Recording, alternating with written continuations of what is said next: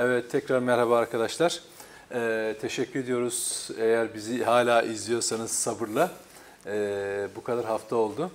Ee, her şey için te- teşekkür ediyoruz. Abone sayımız kaç oldu arkadaşlar şimdiye kadar? 20.500. Bakın hala 50.000'i bulamamışız. Mete'nin söylemiyle. Yok, e, ama 20 bin, e, 20 Az bin diye bir şey koymuştuk. Yani Baremi 20.000 koyduk onu koymuştuk. geçtik. Mete'nin şeyini e, aşmışız. İnşallah bir yıl içinde e, 50 binde aşmış oluruz. Yok diye. 100 bini geçmek 100 lazım. bini geçmek 100 lazım. bini Tamam geçmek güzel bir şey hedef.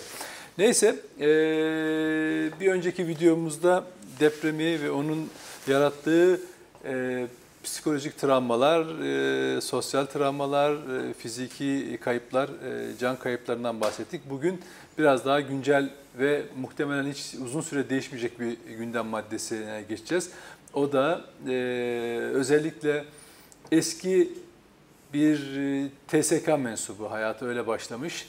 Sonra MIT'e girmiş ama biz onu CIA'in Amerikan İstihbarat Kuruluşu Merkezi Haber Alma Yok, e, Teşkilatı'nın elemanı olarak ve TSK mensubu değil, askeri öğrenci olarak. askeri öğrenci pardon. Yani TSK yani mensubu sayılmıyor mu o zaman? hayır şöyle yani statü olarak baktığında askeri öğrenci diye Askeri geçiyor. öğrenci. Askeri öğrenci İlken yani atılıyor harbiden. Çünkü harbi, harbiyi bitiremiyor. bitiremiyor. Ee, ama biz onu CIA ile ilişkileriyle e, biliyoruz. Ama sadece CIA ile ilişkileri değil, oynadığı rol itibariyle son 1970'li yıllar boyunca 80'li yıllar, e, 90'lı yıllar, 2000 ve bu dönemde dahi e, bitmez tükenmez bir e, bir rolü var Türkiye'deki gelişmelerle ilgili. Ee, özellikle e, yani ismi çok sık gündeme geliyor ve onu Enver Altaylı diye biz biliyoruz.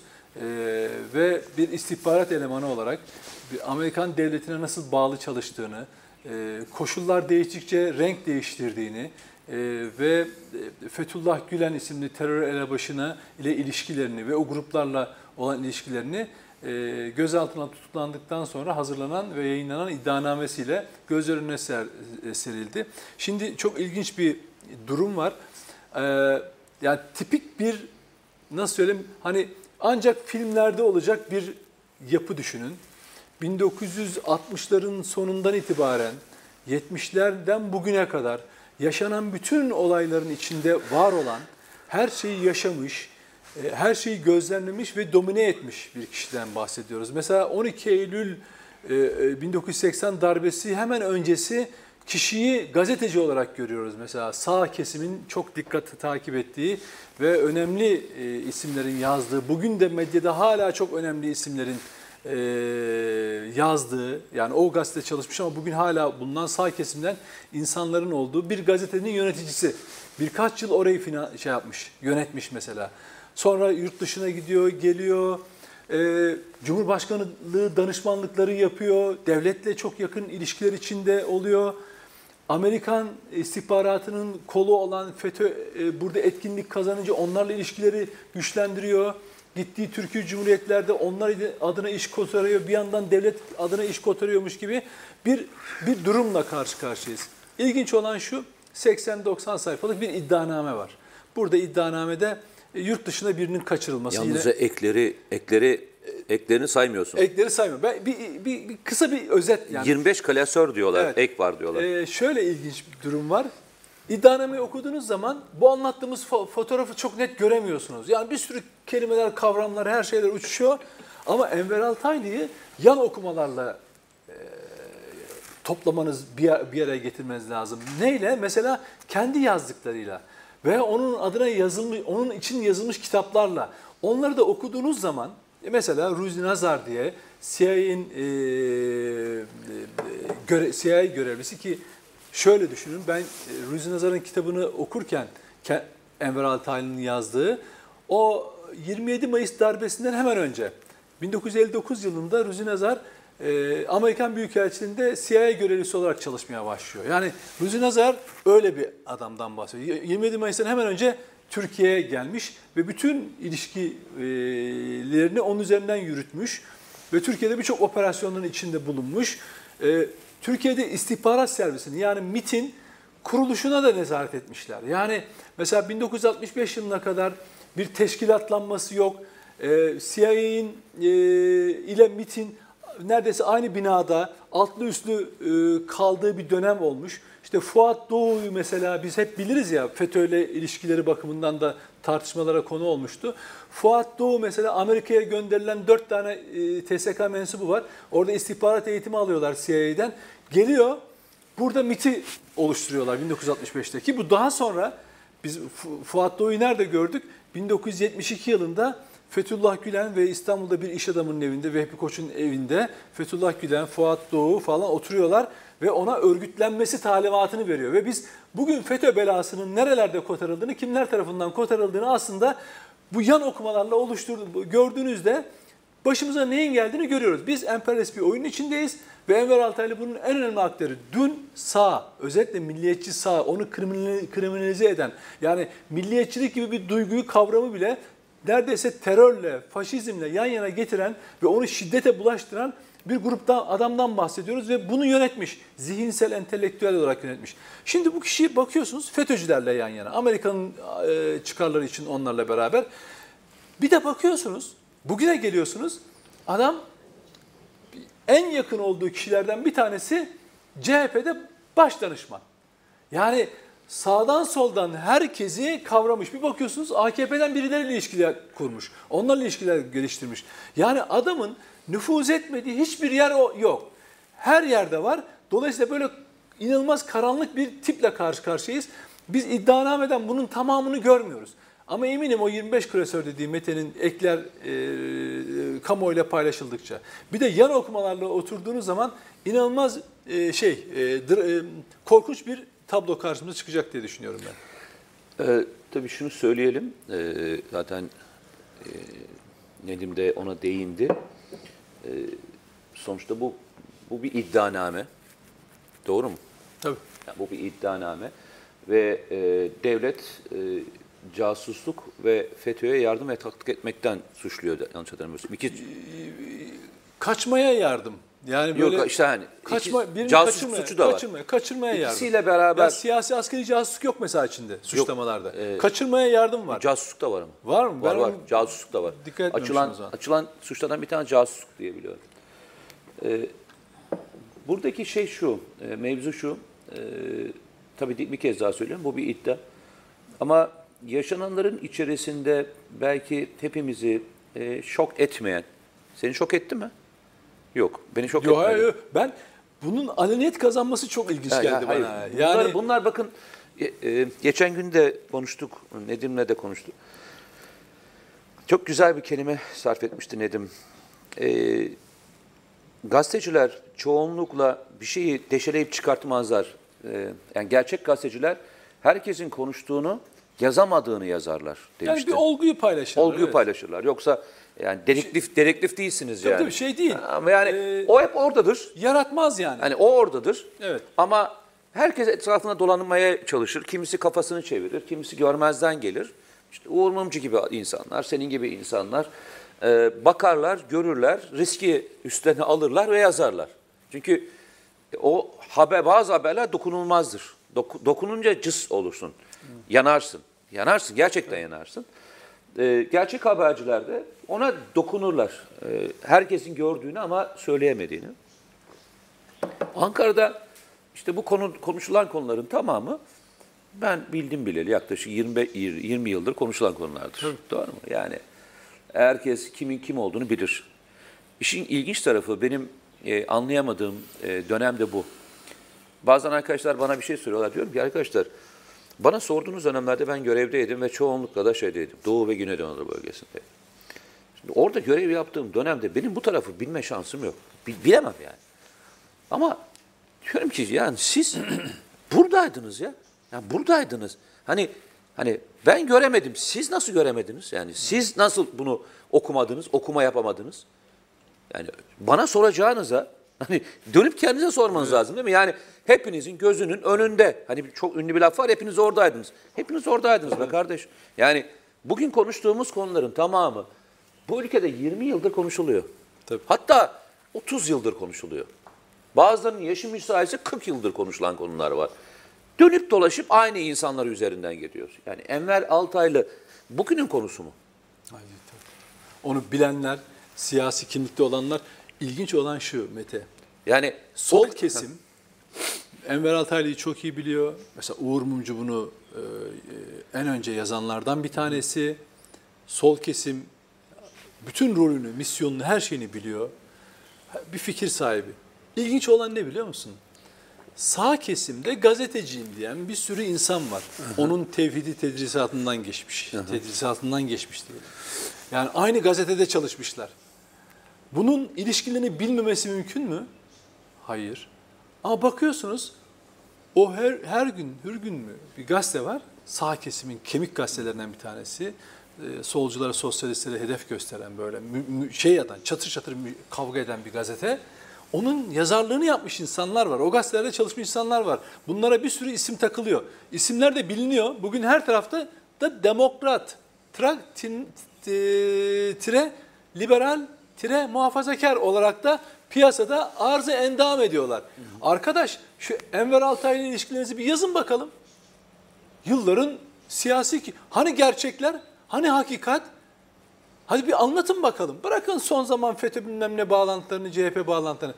Ya arkadaşlar sizin hiç mi entelektüel namus borcunuz yok bu topluma? Siz bu adam o gazeteyi çıkarırken, sağ kesimi manipüle ederken siz de bunu tetikçilik yaptınız. CIA'in paralı uşaklığını yaptınız. Çıkın deyin ki vay ahlaksız bizi de kullan. Deyin ki hiç olmazsa ben bu yönünü bilmiyordum. Namussuz bizi de kullanmış demek ki. Deyin bir öz eleştiri yapın ya. Yok arkadaş öyle bir şey hiç, hiçbir şey olmamış gibi davranıyorlar. Ama hepsi zan, zannet, zannediyorlar ki biz konuşmazsak, biz ortaya çıkmazsak görünmeyiz. Hayır. Biz görüyoruz arkadaşlar. Gören göz görüyor, sizi de görüyor. Suskunluğunuzu da görüyor. O yüzden hiçbir itibarınız bu toplum nezdinde olmuyor. Çıkın deyin ki ben de bu adamların gazetesinde, yayınında, dergisinde, şurasında burasında çalıştım, bundan görüştüm. Bu adamlar demek ki bizi manipüle etti, biz emperyalizmin uşağı olmuşuz deyin bakalım diyebilecek misiniz? Ama hala işte o tırnak içinde liberal demokratik değerlerin, bilmem nelerin falan peşinde efendim hala özgürlük savaşçısıymış numarası yapıyorlar. Çok ilginçtir. Enver Altaylı'nın ilişki ilişki kurduğu ilişki biçimini veya türlerinin tamamını da bu bahsettiğim isimler aynen kurdular. Hem de o süreçler içinde. İşte Demirel'in, işte Özal'ın, işte e, FETÖ'nün, işte Amerika'nın, işte son zaman e, muhalifi, muhalif diye, diyen partilerin ilişkiler nasıl ilişki kurmuşsa Enver Altaylı bakıyorsunuz bunlar da kuyrukçu gibi peşinde hepsi beraber oraya takılmışlar. Demokrasiden anladıkları CIA'nin operasyonu arkadaş. Bu ülkede demokrasi diye bahsettikleri şey CIA'nin operasyon aracı olmak onlar açısından. En kötüsü bu toplumun gözünden kendini kaçırtlarını zannediyorlar. Ama bunların hepsi dökülecek ortalığa. Birileri bir gün diyecek ki ya bu Hürgün gazetesinde kimler çalışmış kardeşim? O adamlar bugün nerelerde ne demokratlık numaraları yapıyorlar bir çıksınlar ortaya falan diyecekler. Sonra geleceğiz nereye? Ha Enver Altaylı CIA kardeşim güç neredeyse onunla beraber eğer güç o güçle karşı karşıyaysa diğer safta muhalif aynı FETÖ'nün taktikleri değil mi hocam? Ne yapıyor? Bu sefer muhalefetin içine adam sokuyorlar. Ne yapıyor? Gidiyor Kılıçdaroğlu'nun yanına e, baş danışma olarak kontrollü darbe ifadesinin de müellifi olan, müellifi dedim zaten FETÖ bunu icat etmişti. Onu da oraya üfleyen, söyleyen adamlar danışman oluyorlar. Ve bir bakıyorsunuz ki ortalık ölüm sessizliği. Ya hadi bunlar sağcıydı, CIA'ciydi, emperyalizmin uşağıydı falan. Senin neren muhalif, neren solcu, neren Atatürkçü, neyin kalmış? Çıkıp diyeceksin ki arkadaş külliyen yalan. Biz bu Rasim denilen, Bölüce denilen ismi tanımayız. Bizim de 14. katımızda böyle bir şey yaşamadı. Biz bu adamı da bilmeyiz. Bize bu iftirayı atan da şerefsizdir deyin kardeşim. Yok arkadaş susacağız. Efendim FETÖ'cüleri sokuyorlar içinize, içeriye. Bak ne yapıyorlar biliyor musun? Beni, beni, beni ilgilendiren hep millettir, halktır dediğim nokta o. Biz ben bunu AKP FETÖ ile mücadeleye başladığında da nereye kaydığını 2014'te söylemiş bir insan olarak söylüyorum. Getiriyorlar partisinin içine bir tane adamı koyuyorlar. İnsanlar da bunun FETÖ'cü olduğunu biliyorlar. Urla Belediye Başkanı'ndan bahsediyorum. Yani insanları nasıl aptal yerine koyduklarını, partilerini nasıl koyduğunu onu anlatmak için söylüyorum. Seçim baş, kampanyası başlıyor. Bu adam hem CHP'den hem AKP'liler tarafından ya bu FETÖ'cü falan diyorlar. Bir, tamam bir tanesi siyasi rakibi olduğu için söyleyebilir. Ama kendi partisinden de genel merkeze kadar ya bu adam FETÖ'cü bu adayı nereden buldunuz? 7 tane daha farklı insan var bu bölgenin nitelikli insanları, emeği geçmiş insanlar. Eski kadın başkan var. Ya bir, hemen ondan önceki başkan kadın çok da başarılı bir insan. Ondan sonra işte bunda da aday gösterebilirsin. Hayır arkadaş bunu getiriyorlar. Güzel. Toplum bunu biliyor mu? Biliyor. Bak oyun böyle oynanıyor. İşte benim insanların kendini aptal yere koydurduğu yer burası. Yurt, yurttaşlar ne yapıyorlar? Urla'daki yüzde 67 buçuk Urla'da yaşayanların yüzde 67 buçuk gidiyor bu FETÖ'cüye oy veriyor. Ha diyecek ki ben FETÖ'cü olduğunu bilmiyordum. Hayır. Bile bile. Çünkü oraya çok affedersiniz su bardağında koysalar, bir odun parçasında koysalar oy vereceksin. Seni böyle şartlamışlar. Çıkıp yurtta... Ha diyorsun ki hep şunu söylüyorsun ama. Bu AKP'liler var ya kime oy e, koysalar oy veriyorlar. Parti Peki ne farkın oldu o zaman senin ondan? Hani o eleştirdiğinden ne farkın oldu? Ben şunu söylüyorum. İşte bizim siyasetçilerle farkımız şu. Biz size yalan söylemeyeceğiz. Biz sizden hiçbir şey istemiyoruz. Ne oy isteyeceğiz ne para isteyeceğiz. Biz size sadece gerçeği vaat ediyoruz. Ama siyasetçi adamı böyle rezil eder. Sen %67,5 oy verirsin ve bu bir oyunun parçasıdır. Enver Altaylılardan başlar, genel merkezin tepesine kadar gider. Yerelde de sana getirirler, bir tane adam oy verdirirler. %67,5 oy verirsin. Gene o başkan da tutuklanır. Ağzını açıp da bir dakika ya ben %67,5 oy verdim. Arkasındayım bu adamın diyemezsin bile. Bak birinci yılında adamı te, hapse atarlar ağzını açıp söyleyemezsin. Hani milli iradeye saygı? Milli iradeye saygı FETÖ'cüyü koyup da bu millete seçtirmek midir kardeşim?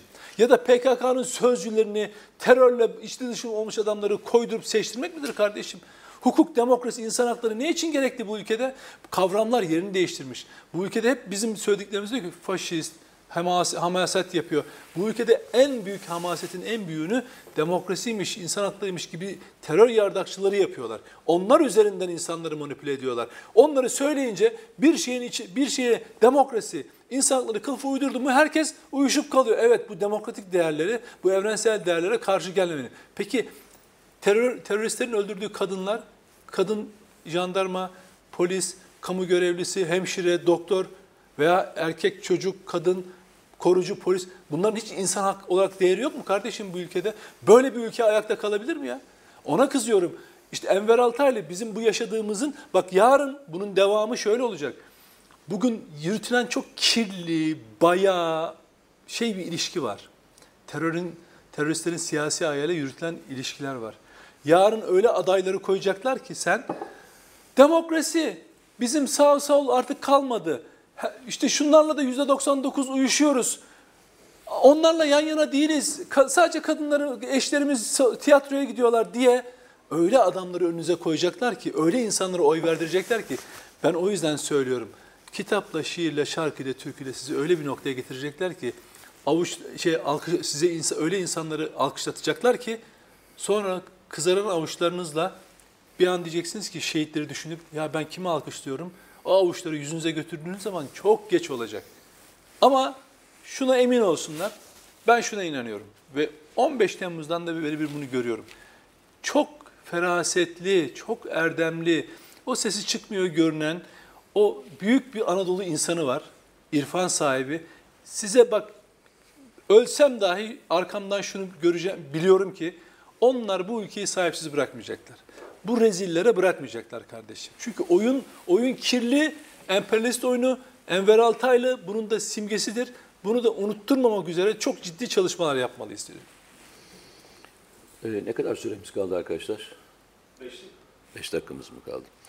Şimdi e, Nedim'in bana bıraktığı zaman bunları gördün mü? Ben diyorum. Nedim'i açtırırsanız tutturamazsınız diyorum. Şöyle söyleyeyim. Çok yani derin konulara girdim. Tekrar üstünden geçmek istemiyorum ama bir konuda eksik yani değinmediğim bir bölüm var. Oraya da e, gelerek söyleyeyim. Türkiye'de siyasetin temizliği yalnızca PKK üzeri, şey PKK diyorum FETÖ üzerinden konuş, konuşulması gereken bir konu değil. Doğru mu? Yani Türkiye'de eğer e, siyaseti yurt dışına endeksli olmaktan veya yurt dışı tarafından yönetilecek bir organizasyon olmaktan çıkartmak istiyorsak, yeni kuracak olan partiler, yeni yapılacak olan yerler, eski partiler, eski partiler üzerinde kurmak istedikleri hegemonyalar dahil olmak üzere konuşuyor. Her partiyi. Eğer onları korumak istiyorsak, e, siyasetin terörden arındırılması gerektiğini düşünüyorum. Çünkü te- terör üç tane şeyi kullanıyor. Birisi silahlı gücünü kullanıyor. Doğru mu? Tabii. İki, e, manipülasyon gücünü kullanıyor. Sosyal medya ve diğer gücünü kullanıyor. Belki üçüncüsü de onun arkasında duran e, devletler tarafından e, finanse edilme gücünü de kullanıyor. Tabii. Bu üç gücü bu Türkiye'nin içine sokmamak için bence hepimizin çok çaba sarf etmesi gerekiyor. O zaman konuştuğumuz konularda eğer Türkiye'de e, FETÖ'nün siyasi ayağını soruyorsak o zaman bütün terör örgütlerinde ayağını sormak zorundayız. FETÖ'nün siyasi ayağı eyvallah çok doğru bir konu.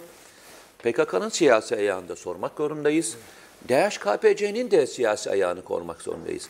Bu üç ayakı sorduğunuzda hepimiz hep beraber Türkiye'de terörden arındırılmış, e, memleket sever, memleket düşünen veya başkaları tarafından manipüle edilmemiş, başkaları tarafından yönlendirilmemiş, başkaları tarafından ismen zikredilmemiş insanları seçme hürriyetine de sahip olacağız.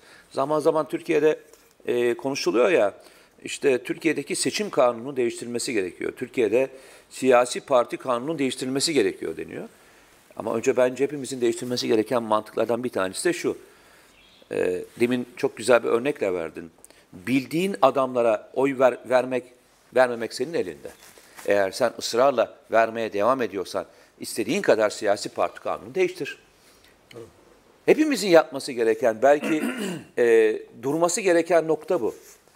Maalesef yani o konuda şöyleyiz. O siyasi partiler kiminle ortak hareket ederse düşman, başkasıyla hareket ettiği zaman, kendiyle hareket ettiği zaman dost pozisyonunda. Bugün eleştirdiğiniz o partiler daha önceki dönemde sevmediğiniz partiydi ve e, söylemediğiniz laf bırakmamıştınız. Ama bugün sizinle beraber ortak hareket ettiğinde e, demokrasi için, barış için ortak hareket ettiğiniz bir parti haline geliyor. Bu öbür parti için de geçerli. Bugün o eleştirdiğiniz parti daha önce beraber kol kola yürüdüğünüz parti. Bunu bir enstrüman olarak kullanmaktan vazgeçmediğimiz müddetçe Türkiye'deki siyasi ayağı temizleyemezsiniz. Çünkü terör örgütleri dediğimiz örgütler zaten başkaları tarafından Türkiye'deki siyaseti dizayn etmek için kullanılıyor. Yani adamın siyaset dizayn etmesiyle ilgili manipülasyonu açmak bu ülkeye ihanet değil midir ya? Yani o zaman hep beraber konuşalım. Adamı adamla ilgili konuşuyoruz. Örnek vereyim mesela. Sen de sıklıkla bahsediyorsun. Bazen Ahmet isminden konuşuyoruz, Mehmet isminden konuşuyoruz. Konuşurken diyoruz ki üçüncü soydan adamın akrabasıyla ilgili bir şey söylüyoruz. Diyoruz ki adamın üçüncü soydan şu şu terör örgütüyle ilişkisi var diyoruz. Önemli değil hangi terör örgütü olduğu.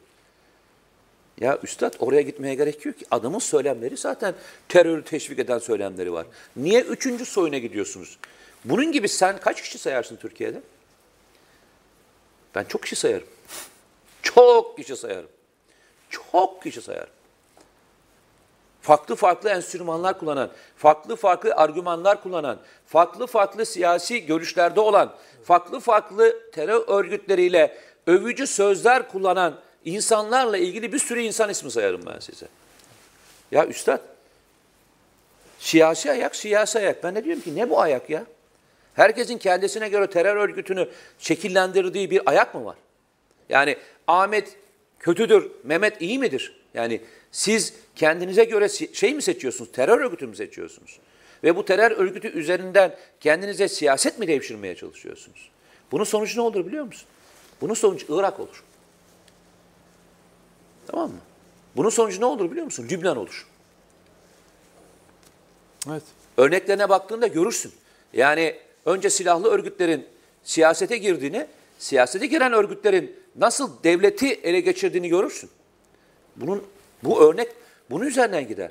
Yani silahlı grupların devletleştirildiği bir tane doğru örnek göster bana ya.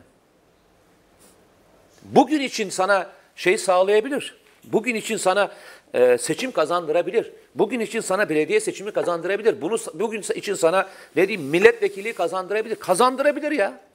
Ama uzun vadede olacağı söyleyeyim sana. Senin siyasi partin diye bir parti kalmayacaktır. Senin o siyasi partin olmayacaktır.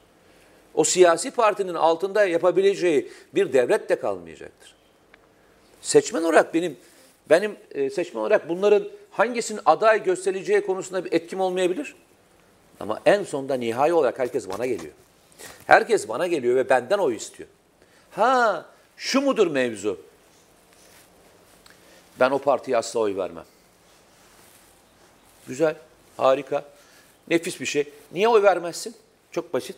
Niye oy vermezsin o partiye? Çünkü o parti e, benim fikirlerime uygun değil. Ha, o zaman ikinci soruya geçelim. Senin fikirlerine uygun olan bu ülkeye terörle terörle arasına mesafe koyamayan mı sana daha yakın geliyor? Hangisi daha yakın geliyor? Hangisi daha yakın oluyor? İkincisi. İkincisi daha yakın oluyor. O zaman konuşacağımız ne, mevzu ne biliyor musun?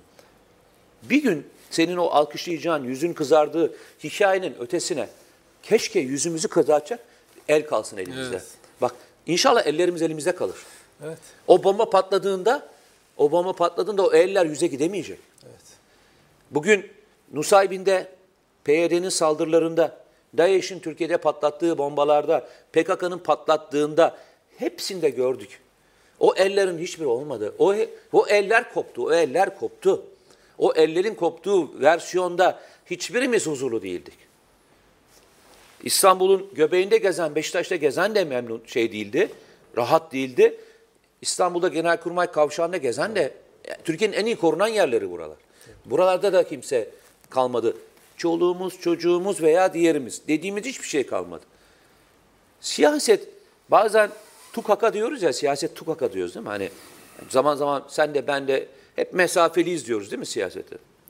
Ama ben bir şey söyleyeyim mi? Belki en çok korunması gereken yerlerden bir tanesi. Yani çünkü Şöyle, orada yapılan şeyler değil de aslında ya- her söylediğimiz bir siyasete denk geliyor. Ülkeyle ilgili siyasete. yok yok yani siyasi parti içinde yer almıyoruz. o anlamda Siyasetçiye söylüyorum. mesafeliyiz. Siyasete değil. Biz, biz de bir siyaset yapıyoruz. Ama ülke siyaseti. Niye ülke sen üzerine herhangi bir siyasi parti üye misin? Hayır. Siyaset yapıyoruz. Yani bir politika konusunda konuşuyoruz. Ama siyasetçiye yakın değiliz. Onların manipülasyonlarına, onların ilişkilerine yakın değiliz. Yoksa ülkemizin siyasetiyle tabii ki yakınız. Konuşma yani böyle tarafsız. Tabii ki ülkem tarafındayım. Yani sen diyorsun ya ya taraf olun bir kere de. Ya tabii ülkemden tarafıyım. Bunun bir siyaset bu bir siyaset gerektiriyorsa tabii ki o siyasetin içindeyim. Ne can gerekiyorsa o canı vermeye hazırım. O o da onun siyasetin parçasıysa onu da yapmaya hazırız. Ama siyasetçiye, bugünkü o manipülatif siyasetçilere yakın değiliz. Bizim meselemiz o. Ee, arkadaşlar bu konu daha çok konuşulacak. Çünkü bu dosyanın içindeki teferruatlar ortaya çıktığında muhtemelen e, FETÖ liderine yazılmış olan mektuplar gibi Yani 40 tane mektuptan bahsediliyor. onlarca mektup çıkacak ve bu mektupların ayrıntıları ortaya çıkacak arkadaşlar. Yani e, Kaşif Kozinoğlu ve İlker Başbuğ'u e, şikayet eden e, kişi muhtemelen e, onlarla ilgili onlarca mektup daha yazmıştır. Türkiye'deki Sadece siyaset onları tabii, işte onu- siyasetin dizaynı ile Birilerinin ilgili uykusu kaçıyor olabilir belki. siyasetin dizaynı ile ilgili, siyasetle e, ve diğer kişilerle ilişkilerle ilgili birçok mektup çıkacaktır. E, bu örnek bir kez daha gösterdi ki e, bu ilişkiler ne olursa olsun deşifre oluyor. Tabii. Tabii. Yani çünkü her istihbaratçının kendi bir zulası vardır unutmayın. Evet. Kendisine ayırdığı, bugün kendisini korumakla ilgili bir zulası vardır. O zula e, sizi gelir bulur. Hangi kişi hangi manipülasyonla nereye getirildiğine kadar o zulalar tutulur. Ve bir gün gelir sizi o zulayla vururlar. FETÖ ile ilgili Bu arada süremiz bitti. Ha, Son cümleni alalım. Yani bu çok Aha. önemlidir. FETÖ ile ilgili e, mesela bazı isimlerin mesela biz açık açık konuşuyoruz. Bütün şeyimizi anlatıyoruz. Mesela 17-25 Aralık sonraki süreçte 15 Temmuz'dan sonra da daha da fazlaydı da e, bazı isimlerin çok yoğun ilişkileri olduğu halde hiç konuşmadığını görürdüm. Yani ya kardeşim sadece diyordum ki şu kişi Buna sadece muhafazakar değil, başka türlü gazetecilerden de bahsediyorum. Kendini muhafazakar olarak tanımlamayan, muhalif tanı- tanımlayanları da söz ederek. Ya diyorum ki sadece bir gazetecilik. Ben çünkü ne yaşadıysam hep anlatmaya çalıştım. Benim içimi dışımı herkes biliyor. Yani yaşa, yaşadığımın her anını biliyor insanlar. Ya dedim ki bu insanlar sadece bu, FETÖ susuyor. Bunları anlatsalar birçok şey anlamamıza sağ- e, sebep olabilirler. Yani yardımcı olabilirler. Ama bakıyorsun ko dedi ki birisi ya zaten bütün endişeleri o.